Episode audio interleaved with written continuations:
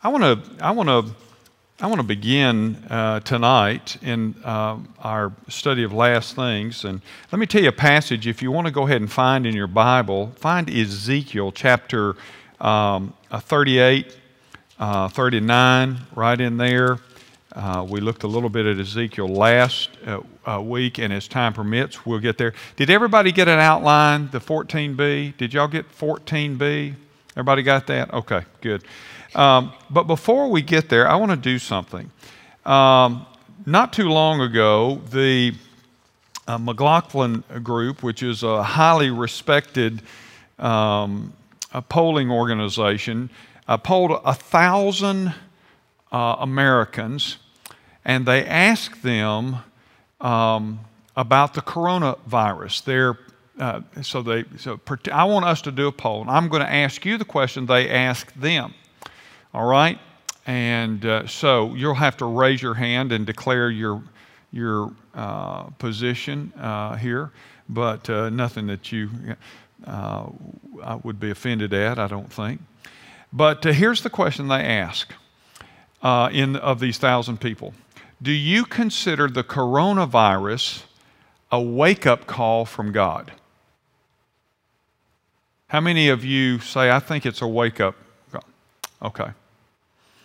Um, looks like that's most of us. Um, and the, the other question was do you view the coronavirus as a sign of coming judgment? How many of you agree with that statement? Okay. All right. And the third question they asked in this poll was um, Do you believe the coronavirus is an indication that we are living in the last days? What do you, what do you think? Okay. All right. Um, and uh, here's the interesting thing this was taken of Christians and non Christians alike. And almost 50% of them answered uh, the, in the affirmative to all three of those questions. That they believe it's a wake up call from God to try to turn America back toward Him. They believe that um, uh, a, a, a, third of them believe that it is a sign of uh, coming judgment. And then um, uh, again, almost 50% of them believe that it is an indication of living in the last days. So uh, I thought it was pretty interesting, and I thought I, I figured I knew probably how most most uh, evangelical Christians would respond to that.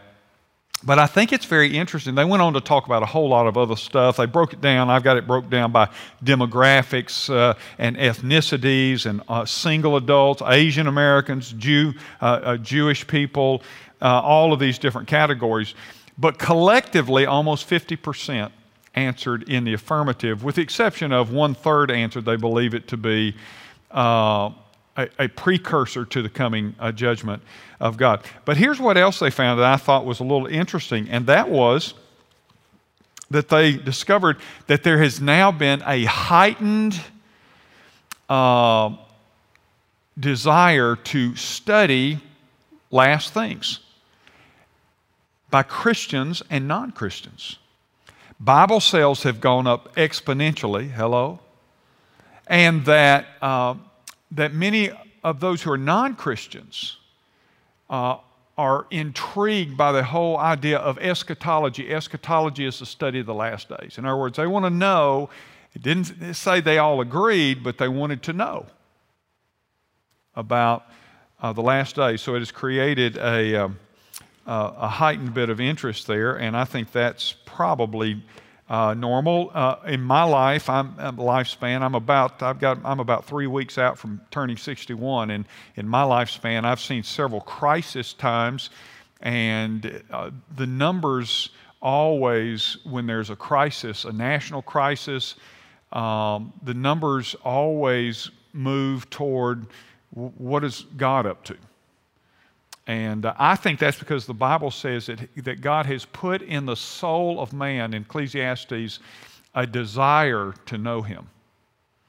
And Christ has produces that, doesn't it? And uh, coronavirus, I won't go into this, but I will tell you, I've been asking people uh, that have had COVID, what, what is the most significant lesson you've learned in your experience, you know, that you've come through with COVID? Uh, I know what mine was. I, when I, I battled it, I know what uh, lesson I believe that God uh, really taught me. But you know, it's interesting. You know, when you go through difficulty, it reduces the things that are really important down to the essential things, doesn't it? So, now I want to ask you another question, then we'll jump into our outline. Um, and that's where we are on that first outline. We'll finish up some of uh, that. I hope y'all can see that. We'll, we'll, just, we'll just increase the size of it a little bit. Um, how many of you heard that yesterday uh, Pat Robertson came out with uh, some predictions. Anybody hear about that, that? Pat Robertson? You know who Pat Robertson is? He's 90 years old. He's the founder of the 700 Club. And uh, he came out and he made seven. He, he said I, he was praying this past Sunday and he said God told him about uh, several things that are going to happen in the next three months. And uh, so I was asked a question after that, uh, Pastor, what do you think about that? Uh, so uh, let me just say, uh, I'll tell you what he said is going to happen. Let me give you a kind of response. Some of it bleeds will bleed over into some things that we're going to be talking about. Uh, any, uh, um, at any rate, here's what he said, and you can go you can go look it up and listen to it if you want to. But he said, number one, he said Trump uh, is going to win. That may be good news to you or bad news. I don't I don't know. But he said Trump is going to win. Um, and uh, that that was going to happen. Number two, he said, uh, uh, after Trump and Pence are sworn in in January for the next term, uh, that's when there's going to be unprecedented social unrest and violence and uh, on, on, a level that we have not seen. He says that that uh, that that was going, that's going to happen after the swearing in. All right. He says also after the swearing in um, that uh, the administration will be challenged by China, which might even lead to a war um, between China, perhaps even uh, us in, uh, against North Korea, and Russia may even be involved. Now, uh, I'm just repeating what he said. Um, number next, he said that there will be two uh, attempted assassinations of the president. And um, he said this is part of what, you know, the Lord showed him. Uh, number next, he said, we will see the fulfillment of Ezekiel 38. Uh, and we're going to talk about that as time permits tonight as we move into that second outline, okay? Um, but um, uh, that's all part of a big war uh, from the north and a coalition of some Muslim nations. Um, and, uh, but we'll talk about that a little bit further. And then, and, and by the way, Ezekiel says that God will put, put that war down, okay? And then he said there will be a period of unprecedented peace. Uh, and at that point, uh, the reestablishment of the temple. This is all prior to the tribulation, by the way, he says. And um, that uh, it will be unprecedented, and even um, dictators around the globe will uh, will cooperate in this, uh, this extensive time of a peace. And then, after that peace period of time, he says there will be uh, sudden and surprising destruction. And he says that there will be an asteroid that hit, hits uh, the earth and um, uh, disrupts uh, everything. And, and, by the way, uh, NASA is telling us that there is a an asteroid named Apophis that they're tracking that should pass by the Earth on April 19th, 2029, and it is it will pass by 10 meaning 10 times closer than the earth is to the moon it'll come that close now that's still thousands of miles but they tell us that that's what they call a near miss in that term. They talk about the size of it. Uh, and interestingly, just a couple of years ago, Russia created a scientific institute for the purpose of developing a plan to uh, destroy asteroids as they come closer to uh, the Earth through a missile based kind of program. Sounds like a movie, doesn't it? And the U.S. on April, um, not on April, I'm sorry, let me find, get my facts straight here. Uh, in 2018, the White House Office of Science and Technology released a new report titled the National Near Earth Object Preparation Strategy and Action Plan. And it's an 18 page document that outlines the steps that NASA and the Federal Emergency Management Agency uh, are going to take from 2018 over the next year uh, to prevent dangerous asteroids from striking the Earth and prepare the country for the potential consequences of such an event. Now, you say, yeah, so chance. But here's what I will say the Bible talks about in Revolu- uh, Revelation that the stars will fall from the sky, the sun will turn black, and um, that there is a, best we can tell from the biblical description, that there is something comparable to an asteroid that will hit the earth and called referred to as wormwood and that it will be very very destructive so you can do what you want with all of that. Um, now i was asked so pastor is this re- how reliable is this? Well i can't answer that question really but what i can do is give you my opinion.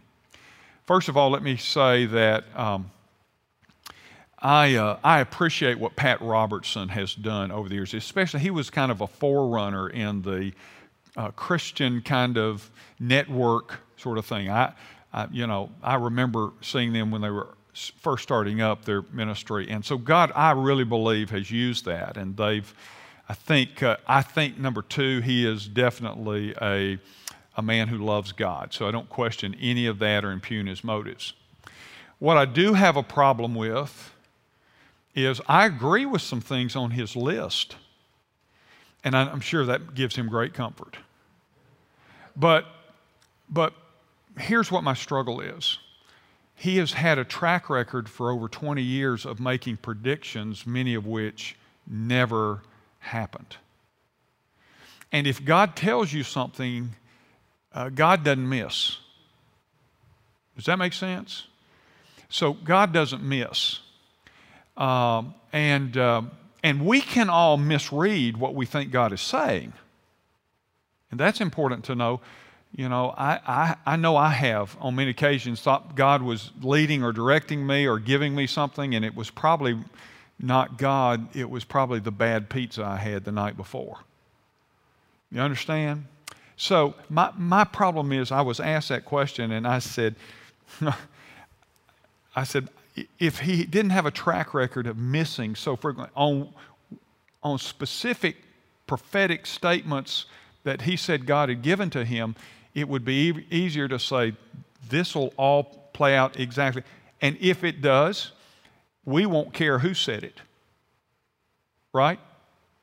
But so I just simply say always approach that sort of thing with caution uh, and he uses in his presentation, he, he, he uh, uh, uses a number of uh, scriptural passages. And again, there's some things like this war from the north. We're going to talk about that extensively because it factors into America's prophetic uh, future. Um, a period of peace in the temple and the temple the Bible talks about in the last days that the Jews will eventually will rebuild the temple and there will be a great deal of peace. In fact, it says um, when Israel, uh, when they're saying peace, peace is, uh, and they're living securely in their land in peace, then sudden destruction will come upon them. So, so some of this you could say because it's already there in Scripture, right? Timing is a different thing, a different matter. So, all right. Uh, does that make sense? I, I just, current event, it, it happened yesterday, and I've already been asked about it. So that's my take on it. Um, you, can, you can take what I just said and take uh, $2 and go to the coffee shop, and they'll give you a free cup of coffee if you tell them about it. So, uh, at any rate, so let's get to our outline that we uh, were on last week, and we'll move as far as we can. Uh, what about America? Uh, we talked about why we study prophecy. We talked about why we uh, talk about prophecy, why that's important. But that's all a setup to get us to what we're going to be talking about. We won't next week because of prayer, but for the weeks that follow that. And it's going to take us a while to go here because there are a lot of facets related to this. So, what about America? Well, first of all, let me point to um, America's. Let me make sure I'm, I'm working up here.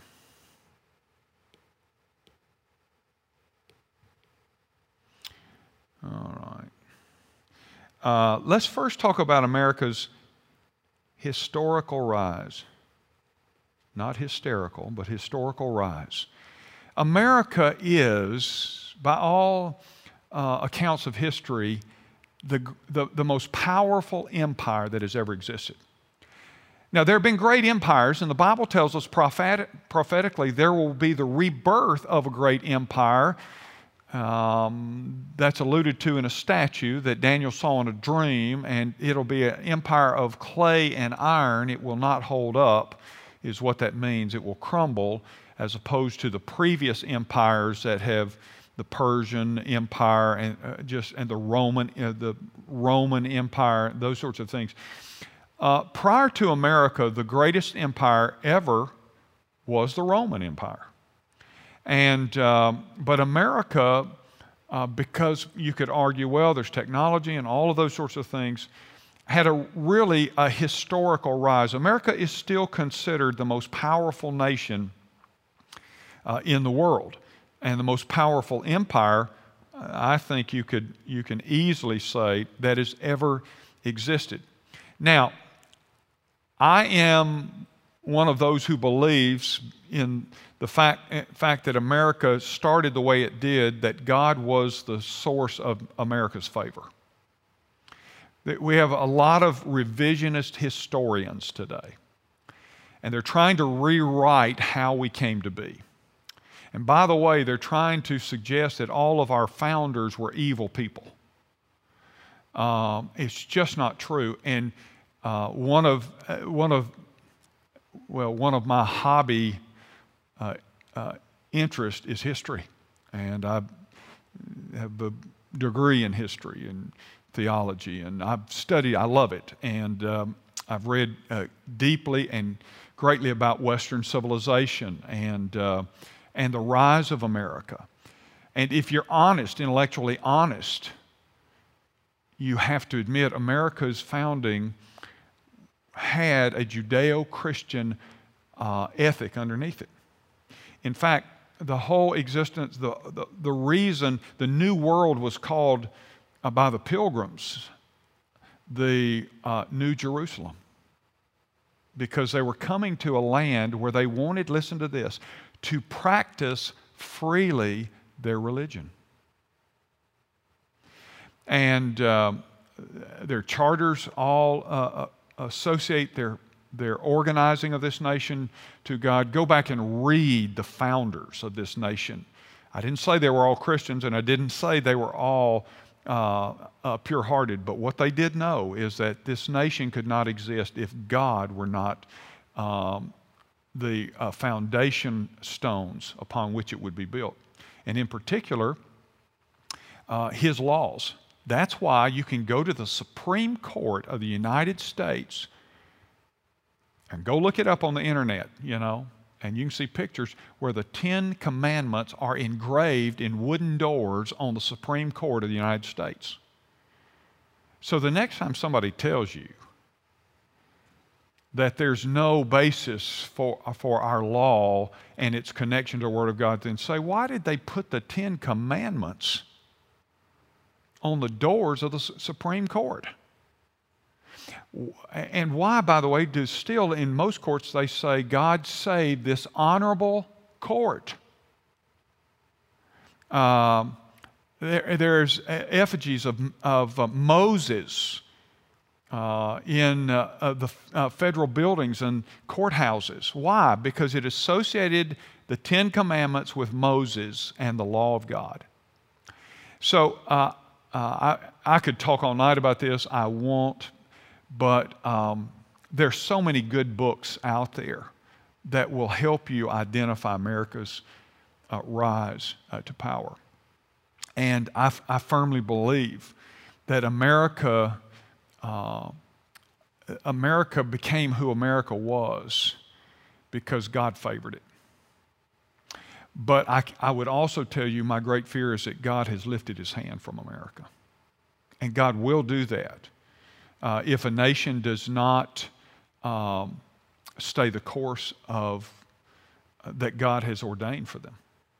And so I, am afraid that's where we are. Okay, so America's historical rise, uh, you have to understand that. Secondly, you need to understand America's moral and cultural decline. Um, and, and a lot of it has been, been subtle. But uh, I believe, in terms of its real outgrowth, uh, noticeably, it began when America aban- started abandoning God. You say, how did we do that? Well, I told you that we were founded, how we were founded, uh, and, and up until really the late 50s, the early 60s, even those who weren't religious or those who weren't Christian, uh, up until that period of time, they still all agreed, as a culture, generally, we agreed that the basis for right and wrong was Scripture. It formed the foundation for right and wrong. So if you had to know what was right and wrong, even if you didn't, if you weren't a, a believer in Christ, even if you were uh, not particularly religious, the culture just accepted that. I've been writing, I write another column this week, read it, about worldviews, because if you understand that, you begin to see the shift of worldview that began to happen in the 50s in America in particular. Now, a worldview doesn't change uh, overnight, it has really happened long before we see it. There are things behind the scenes. But in the 60s, we began uh, outwardly abandoning God. And I use this date uh, specifically because it was in 1963 that the court finally removed uh, prayer from public education. And that may not seem like a big deal to you because you say, well, uh, you know, people probably didn't mean it. And who are you? You know, the attitude today is how do you force people to do that and everything? And uh, by the way, uh, likened to that, and which followed soon after, was the removal of reading, reading scripture in the public school. I, I don't know about you, but uh, my guess is there's some of you in this place that, like me, at least when you were in elementary school, you, there were there were three things that you did every morning in public school. I, that's, I went to public school. What were they? What? Okay, you pledge allegiance to the flag.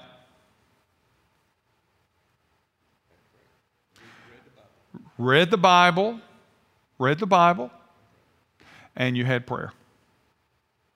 Those three things have, and um, and those were the things, of course, that I, I don't know, do they still pledge allegiance?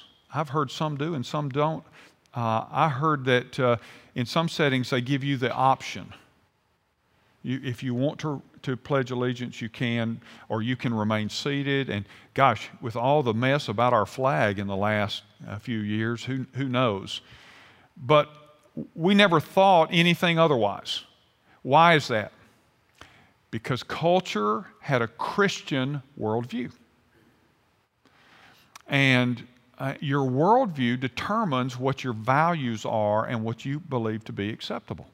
So that's why your worldview is so important. I talk about it in this week's column. But we began this process of abandoning God. And, um, and so uh, America's moral and cultural decline has to be understood there. The, the second thing is listen, uh, the, um, the abortion of children.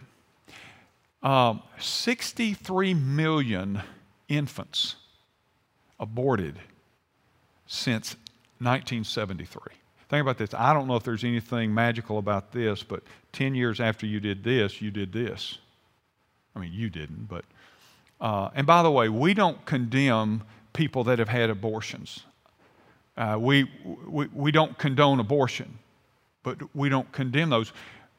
What we want is to help them uh, understand that God loves them because many of, well, I, I, don't have time to get into the, the struggle beyond. By the way, since you asked, I'm going to break some news to you tonight that I've not broken anywhere else in this church to any other group. My wife Allison and I have been informed that we are going to be grandparents again. We got a, a another little one going.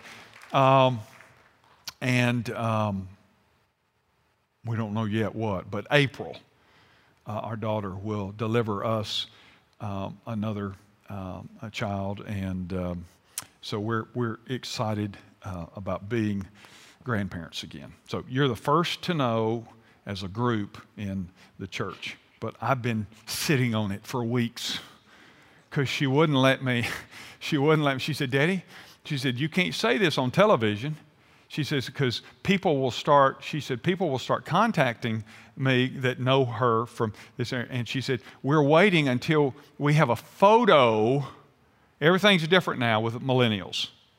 We got to get do a photo shoot with a baby bump, you know, and all this, and for their Christmas picture and all this. So they had to get a photo shoot. Why? So they could then put it on Instagram and Facebook and Twitter and all that afterwards, then, and so they posted it yesterday, and I was freed up to tell you the good news. Okay, so America's moral and cultural decline is reflected in our abandoning of God, abortion of children. I, I have to tell you, again, I believe this may be the most heinous thing that God hates because He's told us in Scripture, He tells us about a time and time again when His people would offer their children in the fire or upon the god Molech. And he said, and I didn't tell you to, I mean, it's, it's all through Scripture. I didn't tell you to do this. You did what I didn't tell you to do. And, um, and he said, I hate it. Why? Because it's a life. And, um, but at any rate, this is another indication. Okay, let me go on. Uh, uh, this is the third reflection of that aberrant. Aberrant, 1b, by the way, aberrant sexual behavior affirmed.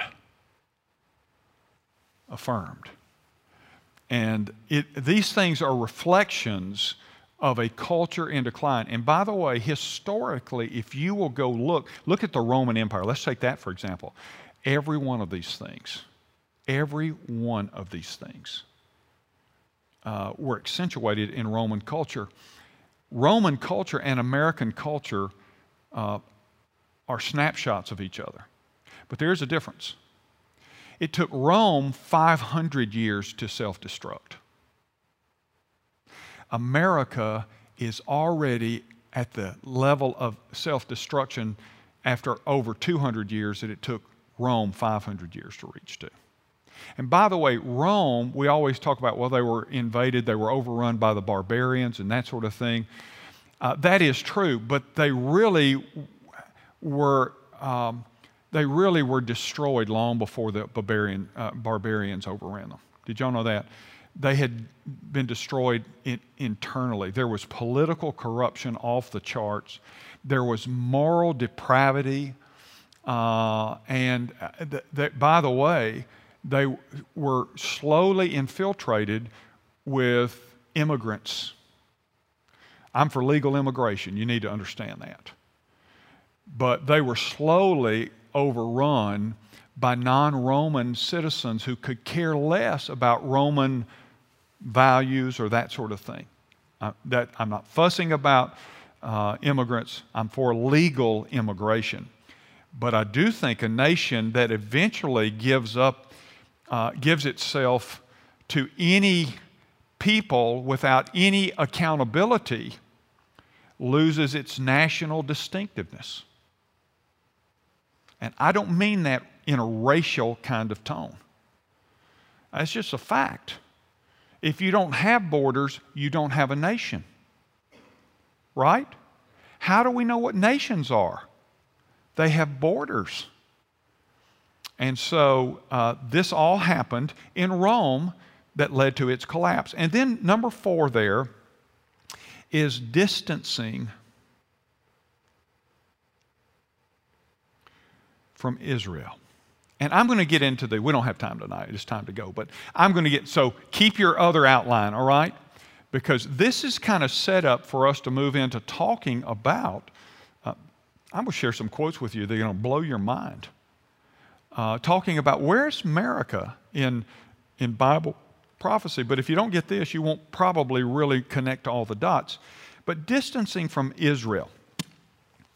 Um, the Bible says this about Israel I will bless those who bless you, and I will curse those who curse you. Um, I, I firmly believe that one of the reasons that America has had the favor of God on it for so long is because America took the lead in befriending Israel. And uh, if it hadn't have been for Truman, uh, whose administration was against, was against recognizing Israel as a nation, Truman defied his own uh, uh administrative uh, leadership and said, We are going to recognize him. And by the way, that's a remarkable story about, I believe, how God was intervening because there was no reason other than Truman had heard about Israel and God's plan for Israel.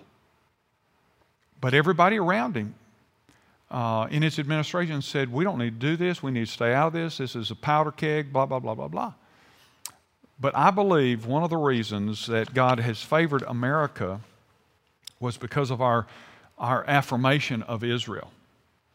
Uh, we weren't the only one, but the others would not have signed on had Truman and America not said, We're recognizing them, because many refused to recognize them.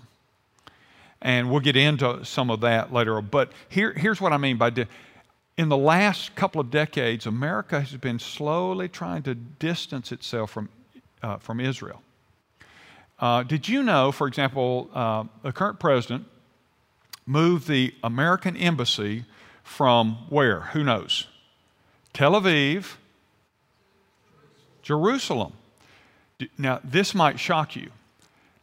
He is the only president out of, let's see, um, Clinton, two Bushes, and Obama who promised to move the embassy to Jerusalem. They promised it. You can go track it down. They said, I, every one of them said, we need to move, uh, we affirm moving the embassy to Jerusalem. Trump's the only one that actually did it. And you know he took great heat for doing it. I think it was the right thing. But uh, my point is, both Democrat and Republican presidents promised that they were going to do it. They just never had the guts to do it. And by the way, the Palestinians, they erupted when this happened.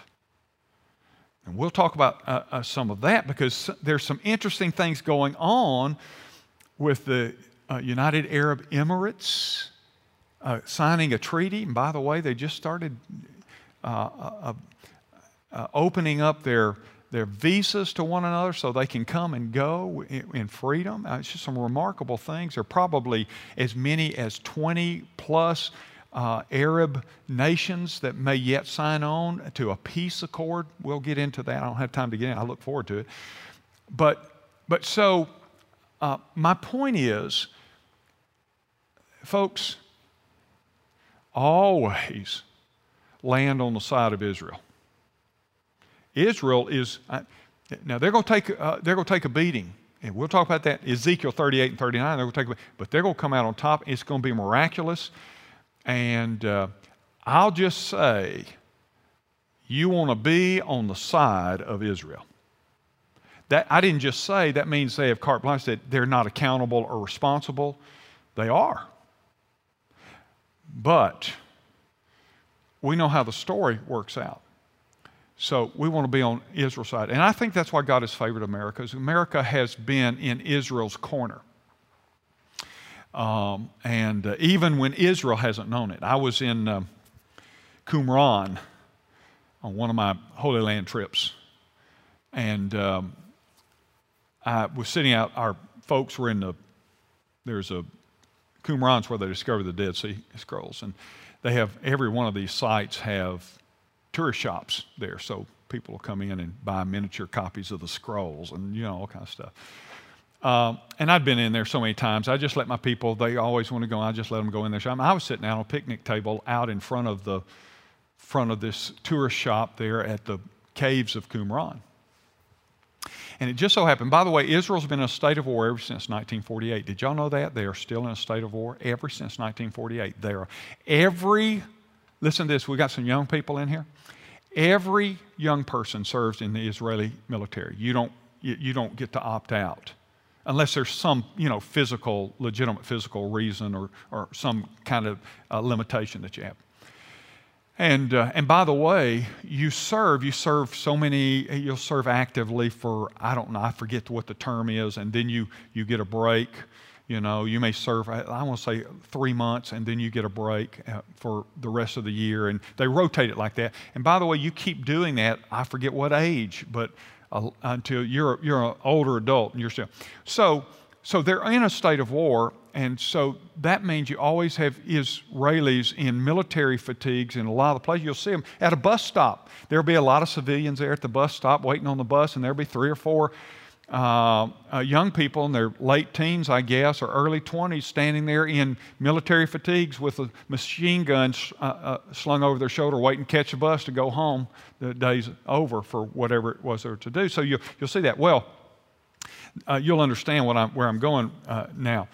So I'm sitting on this picnic table outside of this touristy store, and it just so happens there are two um, uh, young men. I would say they're probably 21, 22 in their military fatigues, and they're sitting uh, at a picnic table across the way. They're waiting for a ride or something, I, I don't know, and they're sitting across the way. And so um, I began to talk to them. Hey, guys, uh, uh you know, just casual kind of th- things. And um, I said, Hey, let me ask you a question. I said, and that time there were some big time negotia- negotiations going on between them and uh, the Palestinians. And I said, Guys, what do y'all think about the peace process? And here's what they said Yeah, we all, we're all tired of the unrest and everything. Every, we all want peace. They want it, we want it. So we're, we're, we're for the peace process. I said, that, that's great. I said, I said, uh, so you're hoping they will work something? I said, everybody, they said, everybody's tired. I said, well, maybe it, work, it works out. And then they said this. They said, but what we need is you Americans just to leave us alone and get out of the way. I said, really? And they said, yeah, we don't need y'all's help. We can do this on our own. I said, well, let me ask you this those billion dollars that we send to you every year, should we just pull those out too since you don't need us? And they went, Oh, no, no, no, no, we need that. I said, In other words, you want our money, but you don't want any input from us. I said, Guys, it doesn't work that way. I said, Because what happens here affects us. And they, they didn't know what to say. I said, We'll probably have to keep this arrangement if y'all want the money, kind of thing. And then they went, eh, you know. But America has been favored, I believe, because of our affiliation and affirmation of Israel. Now, next week we're going to move into we're going to move into Ezekiel. Not next week, week after. We're going to talk about Ezekiel 38, 39. We're going to talk about a war that is coming a war that's going to have global implications. Okay? Y'all have any questions before we go tonight? Hope that made sense. All right. Is there anybody here tonight and you're not sure if you died you'd go to heaven? And you say, man, I need to take care of that. Anybody? Anybody here say, you know what, I have taken care of that, but I need a church home, a church family, and I'd like to join Ridgecrest? By the way, if you're watching by live, screen, uh, live stream, you can make any one of those decisions. You can trust Christ as your Savior. You can contact us. Just text the word pastor if you say, I'd like to know how I can receive Christ as my Savior. Text the word pastor if that's your desire. Or if you say, I'd like to join Ridgecrest, text the word join to this number 334 384 8080. 334 384 8080. Text one of those two words based on your decision, and we'll take it from there. Don't you worry about it. Um, we had we, every week, I mean, it's just, it's blowing my mind. We had more people join us this past Sunday, and we're having people that are confessing Christ as their Savior. It's a wonderful thing. Um, I can't wait till we really get to some normal and we start filling this building back up and we look around and go, who are all those people?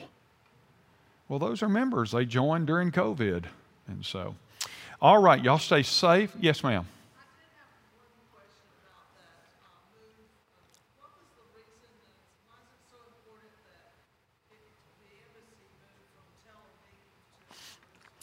Because what it did is it sent a message to the world that we agree with Israel that Jerusalem is their real capital. Oh, yeah. Jer- Jerusalem was historically always, it was the center of their worship. And by the way, they were to, supposed to live under what we would call a theocracy. And so Jerusalem is the center from which all of their life was to, to uh, uh, uh, evolve out. So that's why it was so important. What it said, it was saying this as well to the Palestinians, because the Palestinians try to argue Jerusalem's our place, and we will not settle. In fact, they've said we won't even make peace until Israel is destroyed and we can occupy Jerusalem all by ourselves. Uh, and uh, Yasser Arafat, who is dead, but he, he said there'll never be peace in Jerusalem until we control Jerusalem. So, this was a huge international statement that Israel had been begging some of the prominent nations to recognize that Jerusalem is their real capital. So, when Trump did that, he sent this message. And by the way, there were other nations, if you recall, that said, then we'll now recognize Jerusalem as the capital of Israel. Not everybody, but a number of people followed our lead. And Israel knew that. And Israel has always said, Jerusalem is our capital. This is, this is our, our basis, even though they operated out of Tel Aviv. Okay? So that's why, that's a good question. And that's why the moving of the embassy was so important uh, to that. Does that make sense? Yeah. yeah, that's a good question. I wish I'd have thought to answer it before you had to a- ask it.